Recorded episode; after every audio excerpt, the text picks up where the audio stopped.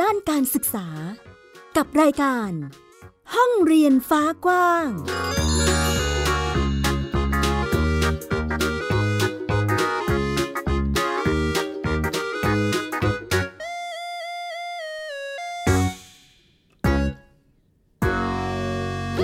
สวัสดีค่ะ ต้อนรับเข้าสู่รายการห้องเรียนฟ้ากว้าง กลับมาพบกับมิวไอยดาสนศรีเช่นเคยนะคะ เจอกันเป็นประจำที่นี่เลย www.thaipbspodcast.com หรือว่าแอปพลิเคชันของเราไทย PBS Podcast ค่ะ ฟังได้ทั้งระบบ iOS และก็ Android ใครที่ยังไม่ได้ดาวน์โหลดแอปพลิเคชันนะคะ ก็สามารถดาวน์โหลดได้ทั้ง 2 ระบบปฏิบัติการเลยค่ะ ตอนนี้เราอยู่ในบรรยากาศของการปิดเทอมสำหรับน้องๆหลาย ๆ คนนะคะ ช่วงนี้ก็เป็นช่วงพักผ่อนหลังจากที่เราก็หนักหนามากับการเปิดเทอมทั้งเรียนออนไลน์ มีการสลับเรียนกับออนไซต์บ้างนะคะ ก็อาจจะทำให้เด็กๆเนี่ยต้องปรับตัวเรื่องของการเรียนค่อนข้างเยอะเหมือนกัน ปิดเทอมนี้อยู่นิ่งไม่ได้นะ คุณผู้ฟังลองหากิจกรรม เพื่อเสริมความรู้ให้กับเด็กๆ ลองดูค่ะ แน่นอนว่าวันนี้เราหยิบเอามาเนี่ยไม่ได้แค่ให้ความรู้อย่างเดียว ยังให้ความสนุกสนาน แล้วก็เป็นประโยชน์กับน้องๆด้วย ส่วนจะมีอะไรบ้างนั้นไปฟังค่ะ This is Thai PBS Podcast. View the world via the voice.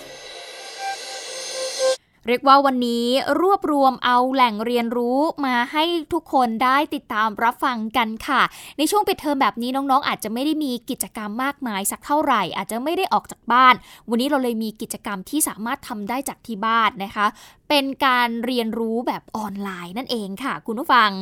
เริ่มต้นกันที่เรื่องแรกกันดีกว่า ปิดเทอมแบบนี้ เราสามารถทำอะไรได้บ้าง ให้เกิดประโยชน์กับตัวเอง ไม่ใช่แค่ อยู่บ้านเฉยๆ ยิ่งโดยเฉพาะตอนนี้เราอยู่ในช่วงที่มีการแพร่ระบาดของโควิด -19 การที่จะออกไปไหนมาไหนอาจจะลำบาก ดังนั้นวันนี้เราลองมาดูกันสิว่า เราจะสามารถทำอะไรได้บ้าง เริ่มต้นกันที่เรื่องของการออกแบบเวลาปิดเทอมให้สร้างสารรค์กับการเรียนรู้วัยซนค่ะหยิบเอามาจากคอลัมน์ Daily New Variety นะคะ เป็นอีกหนึ่งหัวข้อที่น่าสนใจ แล้วก็อยากจะแบ่งปันให้กับคุณผู้ฟังต้องขอขอบคุณข้อมูลจาก Daily News ด้วยนะคะ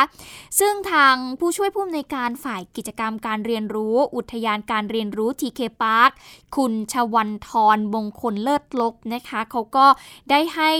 วิธีการออกแบบ การเรียนรู้ในช่วงปิดเทอมมาค่ะ มีหลากหลายวิธีเลยนะคุณผู้ฟัง ปิดเทอมนี้จะให้เด็กๆ หรือว่าให้ลูกๆของเรานั้นทำอะไรบ้าง อันดับแรกเลยค่ะ เขาบอกว่าในช่วงปิดเทอมแบบนี้เนี่ยลองชวนเด็กๆเนี่ยมาเรียนรู้วิชาสร้างเสริมประสบการณ์ชีวิตดูค่ะ ถามว่าทำยังไงล่ะ เราลองมาชวนเด็กๆเนี่ย ทำงานบ้านเล็กๆ น้อยๆ ดู พ่อแม่ผู้ปกครองสามารถทำได้จากที่บ้านเลยเนาะอาจจะให้เด็กๆเนี่ยได้ลองล้างจาน กรอกน้ำกวาดบ้านถูบ้าน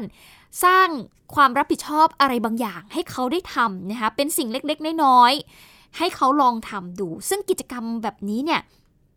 มันเป็นส่วนหนึ่งในการไปเพิ่มทักษะหรือว่าการสร้างวินัยให้กับเด็กๆได้นะคะ นอกจากนี้เขายังสามารถเรียนรู้ธรรมชาติได้ด้วย ลองเสริมกิจกรรมเรื่องของการปลูกต้นไม้นะคะปลูกผูด่างเล็กๆ หรือว่าการเพาะปลูกพืชผักสวนครัวอะไรอย่างเงี้ยก็เป็นกิจกรรมที่สามารถทำได้ที่บ้านนะเขาก็จะได้เรียนรู้ธรรมชาติ นอกจากนี้ยังสร้างเสริมความสัมพันธ์กันในครอบครัว ให้มีความใกล้ชิดผูกพันกันอีกด้วยนะคะ อันนี้เป็นกิจกรรมแรกนะ ต่อมาค่ะ ให้เด็กๆเนี่ยได้เล่นอย่างมีอิสระนะคะ เพราะว่าการที่เด็กๆเเขาได้เล่นอย่างอิสระเนี่ยไม่ว่าจะเป็นการไปเก็บดิน เก็บหิน ปีนต้นไม้ เก็บใบไม้ เอากระดาษที่เหลือใช้เนี่ย มาประดิษฐ์สร้างสรรค์ หรือว่าสร้างเป็นตัวละคร บอกเล่าเรื่องราวต่างๆ หรือไม่ว่าจะเป็นการต่อบล็อกไม้ ต่อตัวต่อ ปั้นดินน้ำมัน ปั้นแป้งอะไรอย่างเงี้ยเล่นให้เขาเล่นได้อย่างอิสระ หรือแม้แต่การเล่นขายของเนาะบ้านเราเรียกว่าเล่นขายของใช่ไหมคะหรือว่าเล่นบทบาทสมมุติอย่างเงี้ยก็จะช่วยให้เด็กๆ นั้นเขาได้ใช้จินตนาการค่ะ ได้ค้นคว้าได้ทดลองทำด้วยมือของเขาเอง โดยที่คุณพ่อคุณแม่เนี่ย อาจจะเข้าไปมีบทบาทหรือว่ามีส่วนร่วมในการเล่นของเด็กๆนะคะโดยการที่สร้างจินตนาการอะไรบางอย่างให้เขา โยนคำถามอะไรบางอย่าง เวลาที่เขากำลังเล่นสิ่งเหล่านั้นอยู่นะชวนคุยแล้วก็เล่นไปด้วยกันนะ ซึ่งการทำแบบนี้เนี่ยมันจะทำให้ คุณพ่อคุณแม่เนี่ยเขาได้เห็นอารมณ์ความรู้สึกของลูกๆนะคะ แล้วก็เป็นการสร้างความอบอุ่นในครอบครัวด้วย นอกจากนี้ช่วยให้เด็กผ่อนคลาย แล้วก็สนุกเพลิดเพลินไปได้ในช่วงปิดเทอมนี้ค่ะนอกจากการเล่นอย่างอิสระแล้ว เรายังสามารถจัดกิจกรรมอื่น ๆ ให้เด็ก ๆ ได้ อย่างเช่นเรื่องของการเรียนศิลปะ ไม่ต้องเรียนก็ได้ อาจจะทำศิลปะบางอย่างที่บ้าน เล่นดนตรีหรือว่าเล่นกีฬานะคะ ซึ่งสิ่งต่างๆ เหล่านี้เด็กๆ สามารถที่จะเลือกได้เลยตามความสนใจของตัวเอง บางคนอาจจะชอบกีฬา อย่างเช่นชอบเล่นฟุตบอลนะคะชอบเล่นเทนนิสหรือว่าอื่นๆอีกมากมาย หรือบางคนอาจจะชอบเล่นดนตรี กีตาร์อาจจะเป็นดนตรีไทยหรืออื่นๆนะบางคนอาจจะชอบวาดรูปอะส่งเสริมเลยค่ะ ส่งเสริมเด็กๆสามารถเรียนได้เลยในช่วงนี้ก็ เป็นการเสริมทักษะเฉพาะทางให้กับเขาตามความสนใจของเขา นอกจากนี้ยังสร้างความสุนทรีให้กับเด็กๆด้วยทำให้พวกเขาผ่อนคลายได้นะคะสำหรับการเรียนสิ่งต่างๆ เหล่านี้ เสริมให้เด็กๆเนี่ยเขาได้เรียนรู้การทำงานเป็นทีม อย่างเช่นการเล่นกีฬาใช่ไหมคะ บางคนอาจจะชอบฟุตบอลวอลเลย์บอล อันนี้มันก็เป็นการสร้าง การทำงานที่เป็นทีมให้เขาสามารถได้เรียนรู้ตรงจุดนี้ การรับฟังคนอื่นนะคะการสร้างระเบียบวินัย ยิ่งโดยเฉพาะการเล่นกีฬาเนี่ยเห็นได้ชัดเลยเนาะเพราะว่าอันนี้มันจะไปส่งเสริมเรื่องของพัฒนาการทางด้านร่างกายของเขา อย่างการขยับร่างกายการเคลื่อนไหวร่างกาย สิ่งต่างๆ เหล่านี้สามารถสร้างความแข็งแรงให้กับเด็ก ๆ ได้ ยิ่งโดยเฉพาะเด็ก ๆ วัย4-6 ขวบเนี่ย ดีมากเลยนะคะมันก็จะไปช่วยเสริมเรื่องของการทำงานของกล้ามเนื้อมัดเล็กมัดใหญ่ของเขานะคะก็เป็นพัฒนาการทางด้านร่างกายได้ นอกเหนือจากกิจกรรมเหล่านี้แล้ว การสร้างสรรค์สิ่งประดิษฐ์ การที่เรามาชวนเด็กๆ ประดิษฐ์อะไรบางอย่างเนี่ยมันเป็นการเปิดโอกาสให้เด็กๆเขาได้เรียนรู้แล้วก็ทำตามความคิดตามจินตนาการของเด็กๆ แล้วเขาอาจจะสนุกเพลิดเพลินกับสิ่งที่เขากำลังทำอยู่ได้นะคะ ถามว่า สิ่งประดิษฐ์เหล่านี้เนี่ยมันต้องแบบโอ้โหทำเป็นโครงการมีอุปกรณ์เยอะแยะมากมาย จริง ๆ ไม่ถึงขนาดนั้นนะ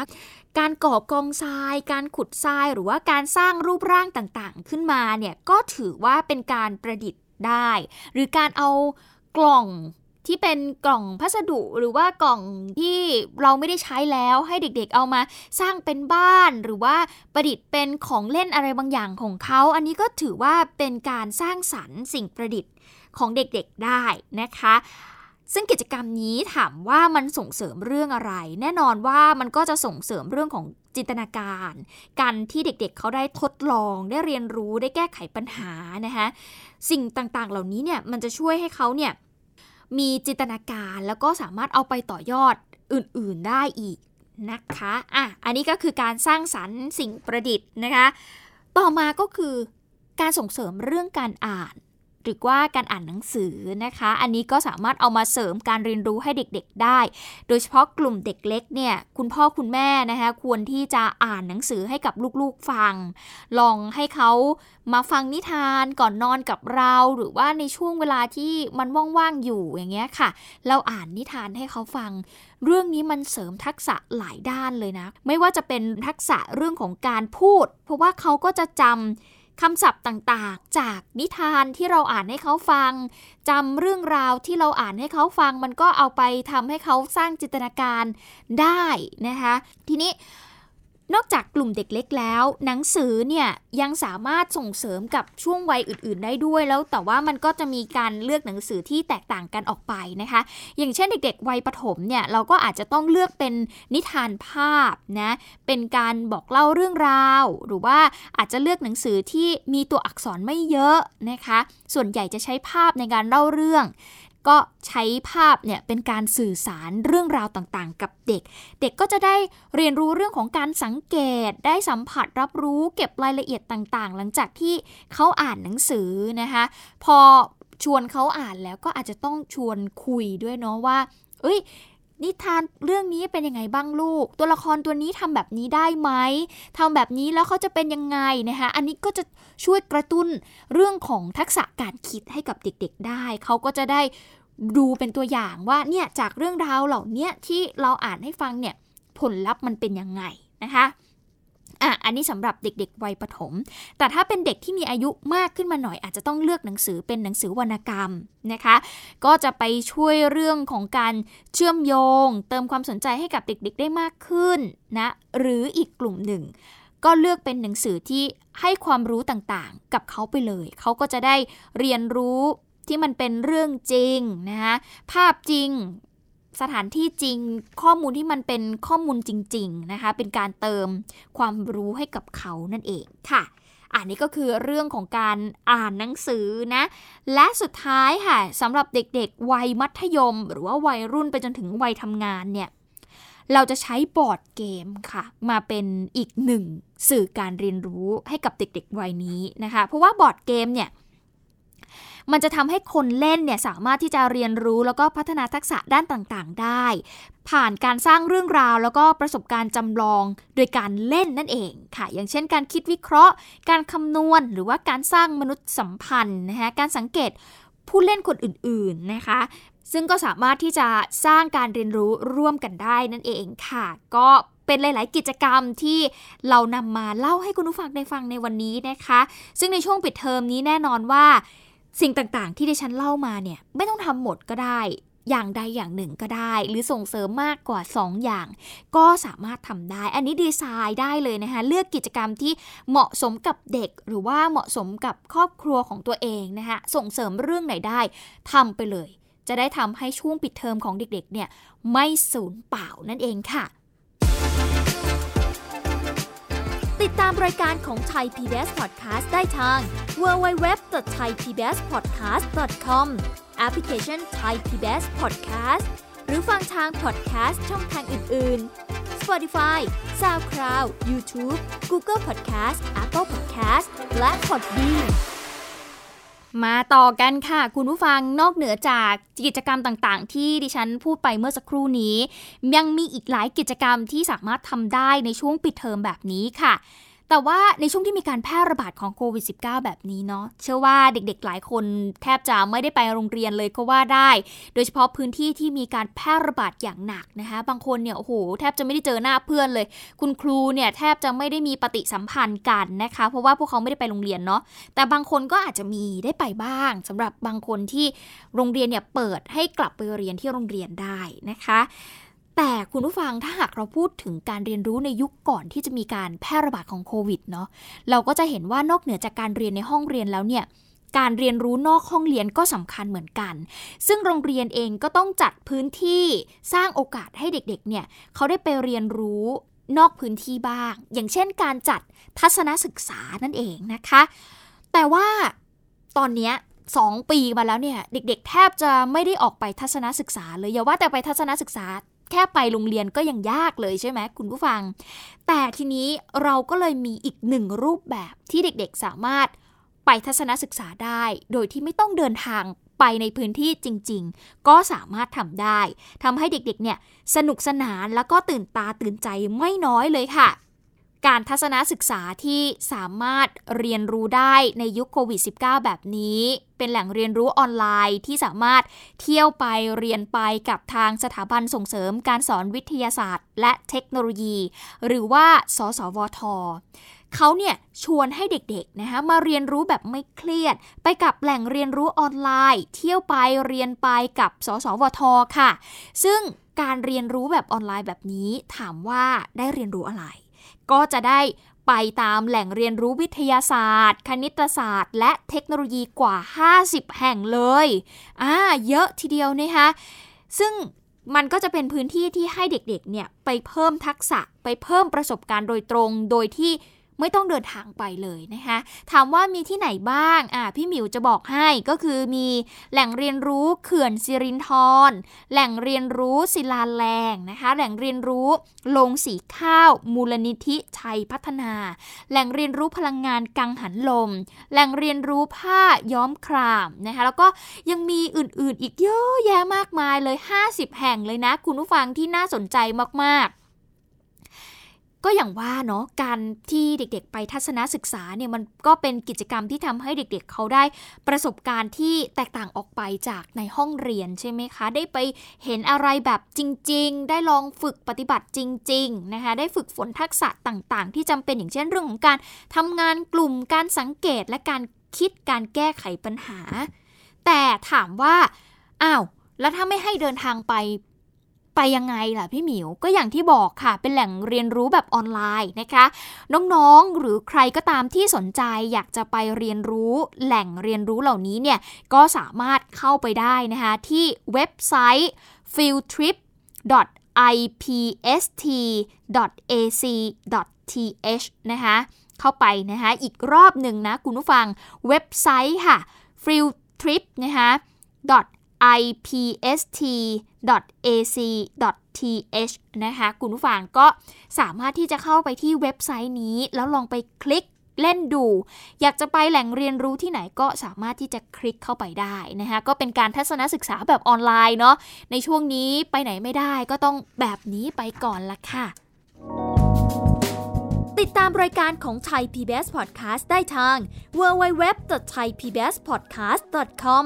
แอปพลิเคชัน Thai PBS Podcast หรือฟังทาง podcast ช่องทางอื่น ๆ Spotify SoundCloud YouTube Google Podcast Apple Podcast และ Podbean ปิดเทอมช่วงนี้ตรงกับเทศกาลสงกรานพอดีเลยค่ะ คุณผู้ฟังก็เชื่อว่าเด็กๆหลายคนน่าจะมีกิจกรรมทำกันในช่วงนี้เนาะยิ่งโดยเฉพาะตอนนี้เนี่ยโควิด -19 คงไปไหนไม่ได้แหละเล่นน้ำสาดน้ำกันก็คงจะไม่ได้ ยังไงก็ต้องระมัดระวังตัวกันด้วยนะคะ แต่ว่าในช่วงที่มีการปิดเทอมแบบนี้ แม้ว่าเด็กๆจะไม่ได้ออกไปเล่นน้ำสงกรานหรือว่าทำกิจกรรมได้เหมือนเมื่อก่อนเนาะแต่ว่าสิ่งหนึ่งที่อยากจะจะนำมาเล่าแล้วก็พูดคุยให้ฟังอืมก็มีข้อมูลที่น่าสนใจเหมือนกันค่ะ เพราะว่าในช่วงที่ปิดเทอมแบบนี้ แล้วก็ยิ่งอยู่ในช่วงเทศกาลสงกรานต์นะสิ่งหนึ่งเลยที่เราจะต้องระมัดระวังมาก ๆ แล้วก็ให้ความสำคัญเลยก็คือเรื่องของการเกิดเหตุจมน้ำของเด็กค่ะซึ่งสาเหตุส่วนใหญ่เนี่ยเราก็พบว่าเด็กๆเเขามักจะจมน้ำเสียชีวิตในช่วงฤดูร้อน เนื่องจากว่าช่วงนี้เนาะพอร้อนเสร็จปุ๊บทำยังไง ไปเล่นน้ำค่ะ คุณผู้ฟังยิ่งโดยเฉพาะเด็กต่างจังหวัดนะ มีแหล่งน้ำเยอะแยะไปหมดเลยไม่ใช่แค่สระว่ายน้ำนะ คุณผู้ฟังเขายังมีแบบน้ำแบบคลองน้ำใช่ไหมคะ บ่อน้ำบึงต่างๆ โอ้โห เยอะแยะเต็มไปหมดเลย อากาศร้อนแบบนี้ต้องไปกระโดดน้ำและยิ่งอยู่ในช่วงสงกรานต์แบบนี้นะ โอ้โห หลายคนเนี่ยถือโอกาสดีเลยล่ะค่ะ ไปเที่ยวตามแหล่งน้ำต่างๆ ก็ บางครั้งไปโดยไม่มีผู้ปกครองบ้าง นัดเฉพาะเพื่อนไงอย่างดิฉันเองเนี่ยตอนเด็กๆเนี่ยบางครั้งพ่อแม่ก็ไม่ไปนะ ชวนเพื่อนแล้วก็ไปกันเอง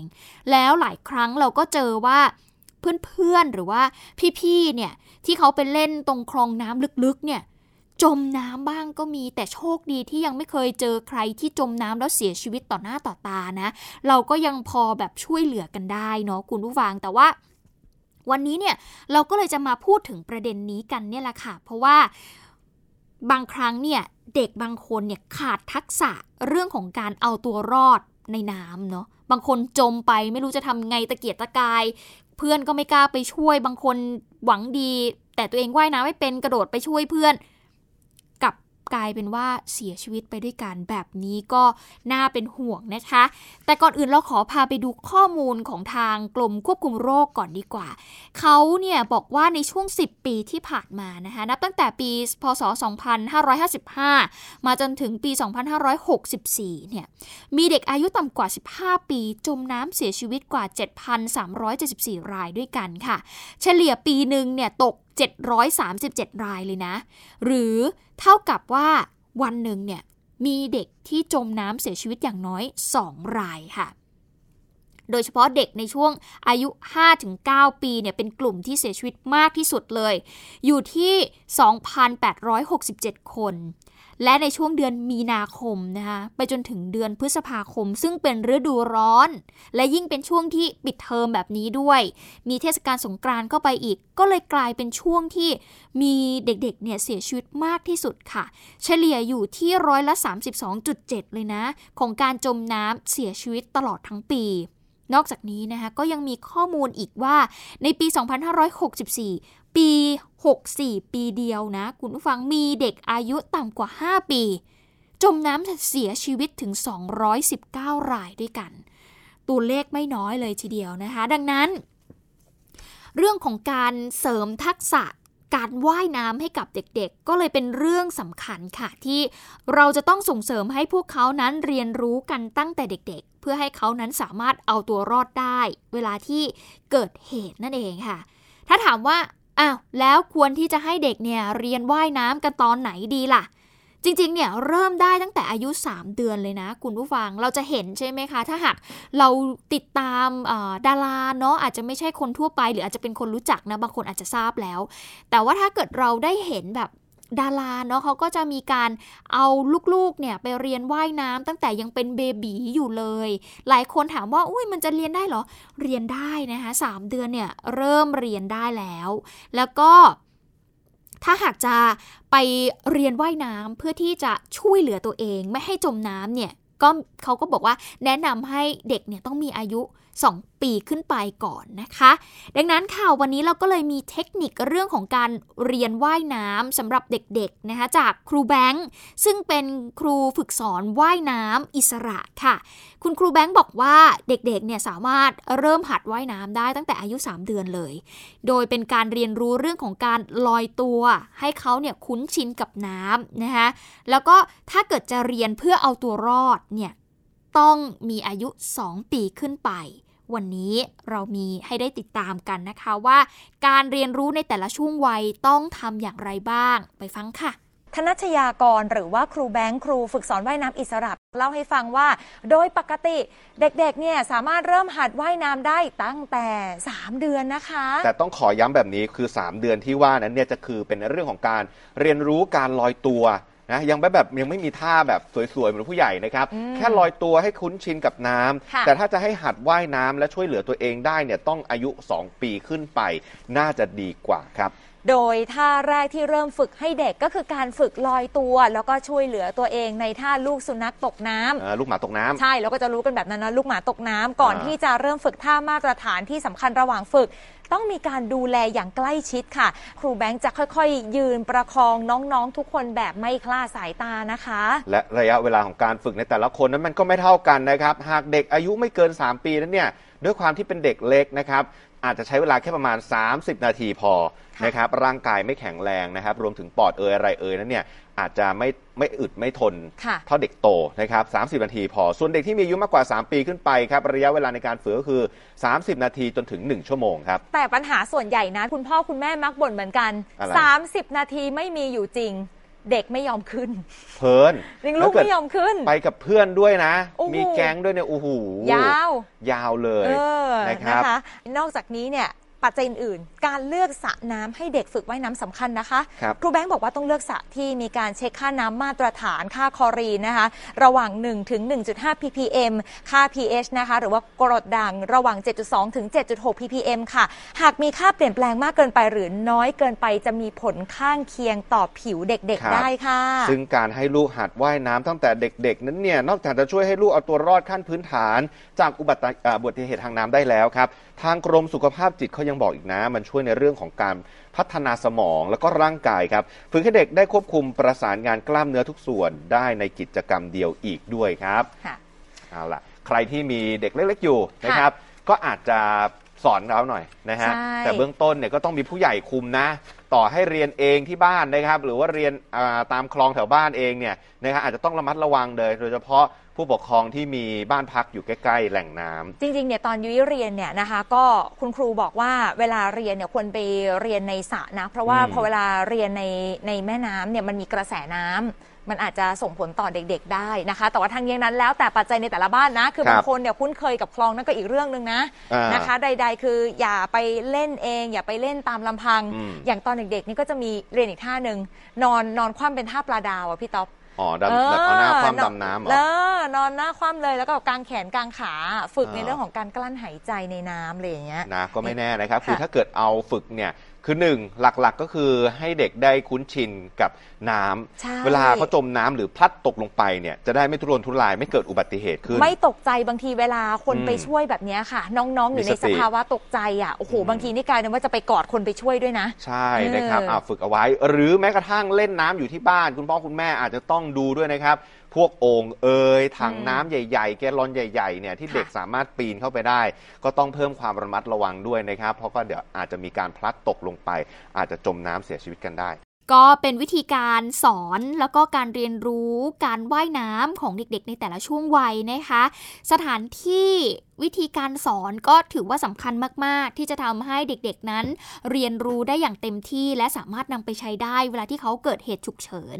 ดังนั้นเรื่องนี้เป็นเรื่องที่สำคัญอย่ามองข้ามเลยทีเดียวนะ คุณผู้ฟังทักษะการว่ายน้ำเนี่ยเป็นสิ่งที่จำเป็นมาก ๆ คุณเชื่อไหมว่า อุบัติเหตุการจมน้ำเนี่ยไม่ใช่แค่การที่เด็กไปเล่นน้ำอย่างเดียวนะ เด็กๆที่เป็นเบบีอยู่วัยหนึ่งขวบสองขวบเนี่ยสามารถที่จะจมน้ำเสียชีวิตได้ เพียงแค่คุณเผลอเลอ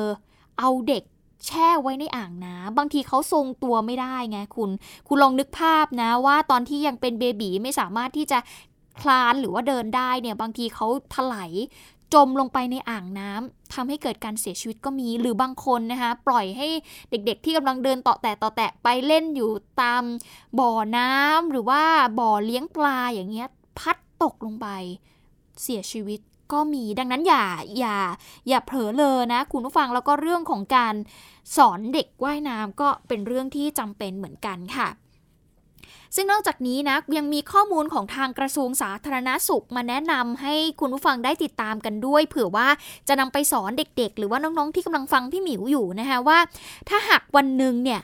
เราไปเล่นน้ำแล้วเราเจอคนจมน้ำแต่เรายังว่ายน้ำไม่เก่งนะคะหรือว่าเราว่ายน้ำไม่เป็นเนี่ยเราจะสามารถช่วยคนจมน้ำได้อย่างไร หลักการ 3 อย่างค่ะ ตะโกน โยน ยื่น สามอย่างนี้คือหลักการสำคัญที่จะสามารถช่วยชีวิตคนจมน้ำได้ ถามว่าตะโกนทำยังไง ตะโกนเรียกผู้ใหญ่หรือว่าคนที่อยู่ในบริเวณนั้นนะคะให้รู้ว่าตอนนี้มีคนตกน้ำอยู่นะ แล้วก็ไปขอความช่วยเหลือเขาให้เขามาช่วยเหลือเราสองก็คือโยนค่ะเราไปหาอุปกรณ์อะไรก็ได้ที่อยู่ใกล้ตัวเรามากที่สุด ไม่ว่าจะเป็นกิ่งไม้ เสื้อชูชีพหรือว่าเออเขาเรียกอะไรห่วงยางนะคะโยนไปโยนลงไปในน้ำเพื่อที่จะให้คนที่ตกน้ำเนี่ยเขาได้เกาะหรือว่าได้พยุงตัวเอาไว้นะคะอาจจะเป็นขวดพลาสติกก็ได้ที่อยู่แถวนั้น ถังแกลลอนพลาสติกเปล่าๆหรือว่าวัสวัสดุที่มันสามารถลอยน้ำได้ อันนี้โยนลงไปก่อน หรือบางคนนะคุณผู้ฟังโยนมะพร้าวแห้งอะ ได้เหมือนกันนะคะเพราะว่าสิ่งต่างๆ เหล่านี้มันก็จะช่วยพยุงเพื่อนที่ตกลงไปในน้ำได้นะคะ โยนลงไปเลยหลาย ๆ ชิ้น ไม่ใช่ชิ้นเดียวนะคุณผู้ฟังโยนลงไปหลาย ๆ ชิ้น อีกอันหนึ่งยื่นค่ะ ยื่นอุปกรณ์ที่อยู่ใกล้ตัวเรา ให้เขาจับนะคะไม่ว่าจะเป็นไม้กิ่งไม้ ไม้ไม้หรือว่าเป็นเป็นเสื้อหรือเป็นผ้าของม้า หรือเป็นเชือกหรือเป็นอะไรก็ได้ ที่สามารถที่จะโยนลงไปแล้วให้คนที่ตกน้ำเขาสามารถคว้าเนอะ คว้าแล้วก็ช่วยดึงขึ้นมาได้นะคะ ก็เป็น 3 หลักการที่จะช่วยให้เราเนี่ยช่วยชีวิตคนที่ตกน้ำได้ สิ่งที่ไม่ควรทำเลย สิ่งที่ไม่ควรทำเลยนะคะเขาบอกว่าคนที่ว่ายน้ำไม่เป็นหรือว่ายน้ำยังไม่เก่ง ไม่ควรที่จะกระโดดลงไปแล้วไปช่วยเหลือ เพราะไม่อย่างนั้นคุณก็อาจจะกลายเป็นผู้ประสบเหตุได้ คุณต้องเข้าใจว่าบางคนที่เขาตกน้ำลงไปเนาะเขากลัวใช่ไหมคะเขาก็จะเกลียดตะกายคนที่พอเวลามีคนลงไปช่วยเขาก็จะแบบโอ้โห ทั้งจิกหัวทั้งกดอะไรอย่างเงี้ย บางทีมันอาจจะทำให้เกิดการจมน้ำไปได้ทั้งคู่นะคะ ดังนั้นก็ไม่ควรที่จะกระโดดลงไปในทันทีทันใดนะคะ อันนี้ก็เป็นอีกหนึ่งเรื่องที่นำมาฝากเนาะเพราะว่า เราต้องส่งเสริมเรื่องของการเรียนว่ายน้ำในช่วงที่มีการปิดเทอมแบบนี้สามารถส่งเด็กๆไปเรียนได้นะคะก็ต้องระมัดระวังเรื่องของการเกิดเหตุจมน้ำด้วยนะคะ เอาละค่ะ วันนี้คือห้องเรียนฟ้ากว้างที่นำมาฝากคุณผู้ฟังในวันนี้นะคะ ก็อยู่ในช่วงที่ปิดเทอมเนาะเด็กๆ ไม่รู้จะทำอะไรก็ลองไปตามรอยที่วันนี้มิวได้เอามาแนะนำให้ได้ฟังกันนะคะ เพื่อเป็นการเพิ่มองค์ความรู้ให้กับเด็กๆ แล้วก็เสริมทักษะบางอย่างให้เขาสามารถเอาตัวรอดได้ในยุคนี้นะคะ เอาละวันนี้หมดเวลาแล้วติดตามกันได้ใหม่นะคะ ในครั้งหน้าวันนี้มิวอัยดาสนศรีลาไปก่อน สวัสดีค่ะ ติดตามรายการได้ทางเว็บไซต์และแอปพลิเคชันของไทย PBS Podcast Spotify SoundCloud Google Podcast Apple Podcast และ YouTube Channel ไทย PBS Podcast Thai PBS Podcast. View the world via the voice.